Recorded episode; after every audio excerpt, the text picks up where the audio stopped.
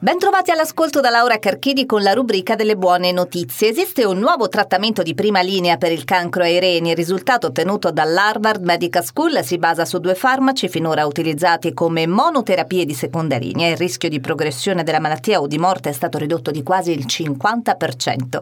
Tecnologie viventi che imitano i meccanismi alla base della biologia per svolgere funzioni specifiche, robot per la medicina di precisione, ecobatterie ricaricabili e nuovi superconduttori sono alcune alcune delle 170 innovazioni sulle quali la Commissione europea ha deciso di investire 1,7 miliardi di euro per due anni attraverso il programma Attract finanziato dalla Commissione europea. Si punta così su ricerca e innovazione per contribuire a rilanciare l'economia europea, creando prodotti, servizi, aziende e posti di lavoro. Tra i progetti di punta per il futuro ci sono le possibili applicazioni della biologia sintetica, che punta a progettare ai computer organismi che non esistono in natura, come batteri capaci di ripulire suolo e acque da sostanze inquinanti, un settore nel quale si prevedono investimenti per oltre 25 miliardi di dollari entro il 2024. Sono oltre 500 i geni legati all'intelligenza 10 volte in più di quanto si pensasse finora, distribuiti in 187 regioni del DNA umano. Questa è la mappa che arriva dallo studio più vasto mai condotto in questo campo